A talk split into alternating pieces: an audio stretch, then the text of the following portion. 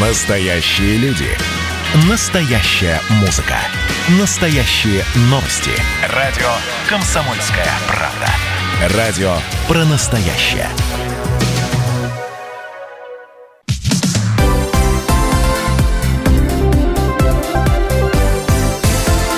Крайности. Жизнь Ставрополья со всех сторон. Доброго дня всем, кто слушает радио «Комсомольская правда». Программа «Крайности» на радио «Комсомольская правда» продолжает прямой эфир в студии Анна Ивершин. И Валерий Беликов. Сегодня будем говорить о том, что мы готовимся к вакцинации от гриппа и ОРВИ, готовимся к новому учебному году. Ну и, кстати, у нас э, в стране зарегистрирована первая вакцина э, от э, коронавируса. Подробнее поговорим и о ней, ну и отдельно уделим внимание стартовавшему в онлайн онлайн-режиме молодежному форуму «Машук». Крайности. В Ставропольском крае за прошедшие сутки выявлено 95 новых случаев заражения коронавирусом. Всего с начала периода уже 9594 человека. В то же время выписано по выздоровлению 162, за весь период 6582 ставропольца. Ну и по, информ... по информации Краевого министерства здравоохранения, смертность пациентов, получивших осложнения на фоне коронавируса, пока сохраняется. За последние сутки умерли два человека, а за все, за все время уже 183.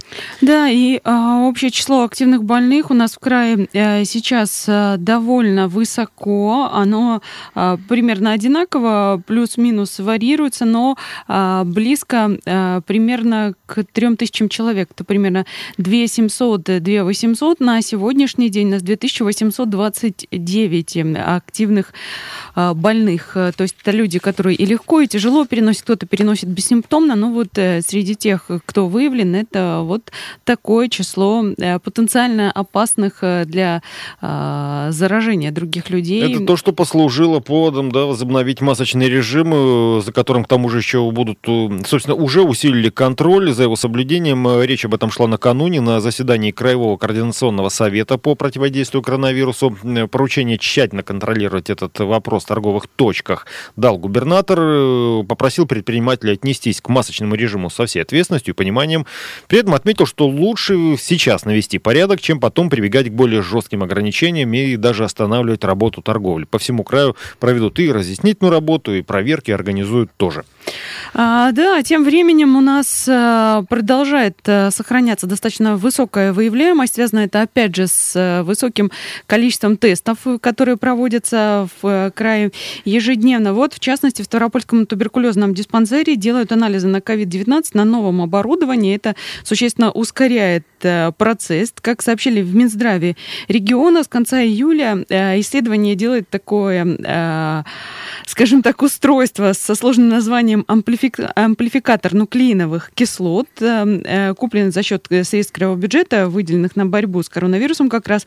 Это оборудование позволяет в несколько раз увеличить число тестировании. Если другие аналогичные приборы за одну загрузку выполняют от 36 до 42 исследований, то вот этот новый прибор выполняет сразу 96. Э, и что еще немаловажно, его можно использовать не только сейчас, когда это э, крайне необходимо и важно, вот эта скорость выявляемость. После пандемии этот же прибор смогут использовать для а, определения наличия ДНК туберкулеза и лекарственной устойчивости к основным противотуберкулезным препаратам.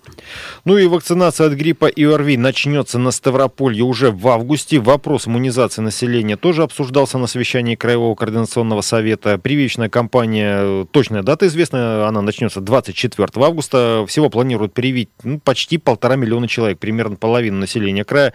Бесплатная вакцинация в этом году у нас продлится до 1 ноября. И кроме того, край подготовит медучреждения к сезонному росту заболеваемости ОРВИ. Собственно, об этих задачах рассказал губернатор региона Владимир Владимиров. Мы с вами должны быть готовы. А готовы в первую очередь мы должны быть со стороны обеспечения лекарственными средствами, средствами индивидуальной защиты для наших с вами медиков и, соответственно, готовы уже и по непосредственно медицинским учреждениям. А, да, должны быть готовы, поскольку э, сезон гриппа, вот он уже наступает, и ОРВИ уже даже некоторые случаи фиксируются, хотя это только начало, но а, в нашем регионе это наступает несколько позже, потому что у нас, допустим, теплее, чем в Сибири, но уже вот-вот, э, как только наступит осень, и к коронавирусу прибавится э, еще гораздо большее число, чем сейчас больных а, различными вирусами и различными штаммами гриппа, поэтому так важно сейчас своевременно начать вакцинацию, поскольку там нужно э, какое-то количество времени, чтобы выработался соответствующий иммунитет, именно поэтому так рано начинают э, прививать э, людей. Ну и, собственно, вот о школах говорил губернатор. Более 70% ставропольских школ оснастили рециркуляторами воздуха. Продолжается подготовка у нас вот всех образовательных учреждений к началу учебного года. Поставили почти 10 тысяч, 10 тысяч бесконтактных термометров и приборов для обеззараживания воздуха. Собственно, о том, как учебный год начнется, а должно это произойти 1 сентября в обычном режиме, накануне рассказал министр просвещения России Сергей Кравцов. Готовимся именно в этот день начать полноценную работу в нормальном, очном режиме. Конечно, с соблюдением всех требований Роспотребнадзора. Министерство держит на особом контроле ход подготовки образовательных организаций к учебному году, включая вопросы не только эпидемиологической, но и пожарной и антитеррористической безопасности. На текущий момент уже 36 485 образовательных организаций прошли все процедуры и полностью готовы к учебному году. Работа идет в плановом режиме. Контрольная дата полной общей готовности системы, как и было всегда, 20 августа. Сергей Кравцов, министр просвещения России. А, вот э, общая подготовка образовательных учреждений на Ставрополе идет по графику. 830 школ края уже прошли даже приемку. Вот так получилось. А, кроме того, школам э, предстоит проработать э, и рекомендации для образовательных учреждений по организации дистанционного обучения. Необходимо это будет в том случае, если этого потребует ситуация. Мы уже наблюдали это весной, когда ситуация потребовала того, чтобы дети занимались удаленно, и приходилось а, очень много заниматься родителей. Где-то, наверное, остались пробелы в знаниях, но сейчас а, никто не исключает а, повторение такого сценария, никто не знает, как дальше будет развиваться ситуация, поскольку предположить э, то, что у нас случилось в марте, наверное, еще в начале февраля никто не мог, да и, и в конце могли только примерно прогнозировать, поэтому может возникнуть такая необходимость. Но э, есть и другие причины, которые э, могут повлечь необходимость вот этого дистанционного обучения, о них да, накануне говорил глава края Владимир Владимиров. Я хочу, чтобы мы имели возможность, если кто-то не хочет идти в школу, не хочет пускать детей в школе, их надо будет обучать. В любом случае. И мы с вами насильно никого в школу не тащим. Имеет человек возможность дома сидеть с ребенком заниматься, надо ему помочь. И я хочу, чтобы эти вопросы были решены. До начала учебного года прошу до 25 августа мне отчитаться.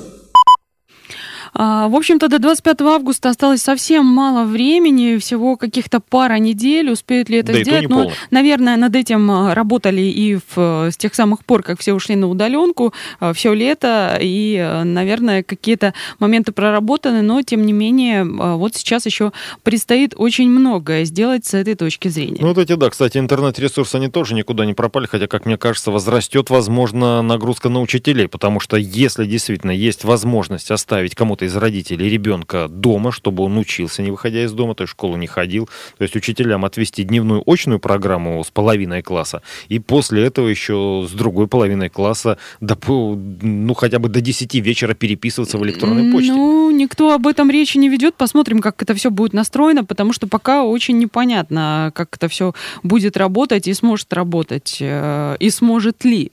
Но а, речь идет э, о том, что будут учиться дети и очно, и кто-то, если будут такие желающие, сможет работать заочно. Э, сейчас э, мы ненадолго прервемся, после вернемся и поговорим о том, как э, будет начинаться учебный год в высших учебных заведениях и поговорим о вакцине, которую в России вчера зарегистрировали. Это, кстати, первая в мире вакцина от коронавируса.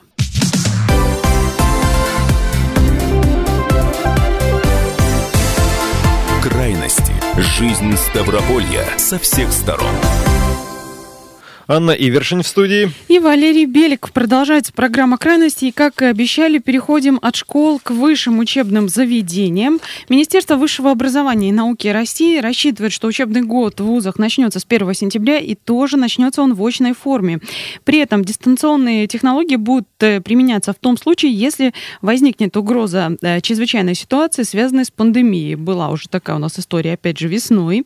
А, в министерстве подчеркнули, что дистанционное образование образование не станет альтернативой традиционной, но опыт, который вузы накопили, позволит э, расширить возможности применения цифровых технологий в образовательном процессе. Ну, кроме того, да, представители ведомства еще отметили, что согласно федеральному закону об образовании, вузы самостоятельно могут выбирать образовательные технологии по этим программам, ну и таким образом сами будут принимать решения применения этих технологий, в том числе технологий дистанционного обучения. Да, очень э, многие расширили какие-то свои возможности, но и до этого достаточно активно ими пользовались, поскольку вузы это всегда такие э, передовики в этом смысле, поскольку передовики там еще есть и студенты, которые активно привносят э, все эти технологии и пытаются их э, применить и что-то советуют преподавателям. Что касается работы высших учебных заведений, ее ждут некоторые изменения, а студенты, иностранцы будут допущены к занятиям после двухнедельного карантина. Конечно, это те студенты, которые смогут добраться,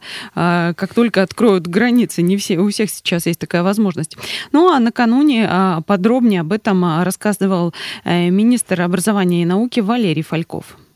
Его в абсолютном большинстве вузов планируем начать 1 сентября в традиционном формате, конечно, при соблюдении мер санитарной безопасности. В частности, с сентября в вузах станет обязательным ношение масок. Не использовать маски можно будет при проведении учебных занятий творческой направленности и педагогам во время проведения лекций. Занятия по физкультуре максимально будут организованы на свежем воздухе. Во всех вузах регулярно будет проводиться измерение температуры, в помещениях дезинфекция воздуха. Студенты с хроническими заболеваниями смогут перейти на индивидуальные учебные планы. Работники Работникам вузов, которые входят в группу риска, будет предоставлена возможность работать дистанционно. Студенты-иностранцы будут допускаться к учебному процессу после 14-дневной изоляции с проведением обследования на коронавирус. Особое внимание будет уделено подготовке студенческих общежитий организации питания студентов и преподавателей. И здесь мы также руководствуемся рекомендациями Роспотребнадзора.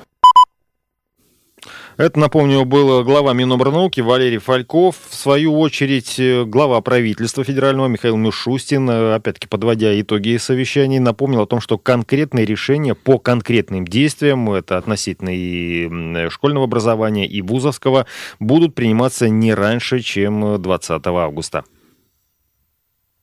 По поводу конкретных мер – без сомнения, мы будем принимать решения в зависимости от конкретной эпидемиологической ситуации в субъекте федерации. За это отвечает руководитель субъекта федерации, главный санитарный врач. По-разному сейчас складывается ситуация, но в целом могу сказать из докладов, которые я слышу, что в целом мы готовимся к нормальному 1 сентября. 20 августа будет, соответственно, приниматься окончательное решение по каждому из регионов. Я очень надеюсь на то, что мы минимизируем вынужденное дистанционное общение и нормально, по-человечески отправим своих детишек в школу.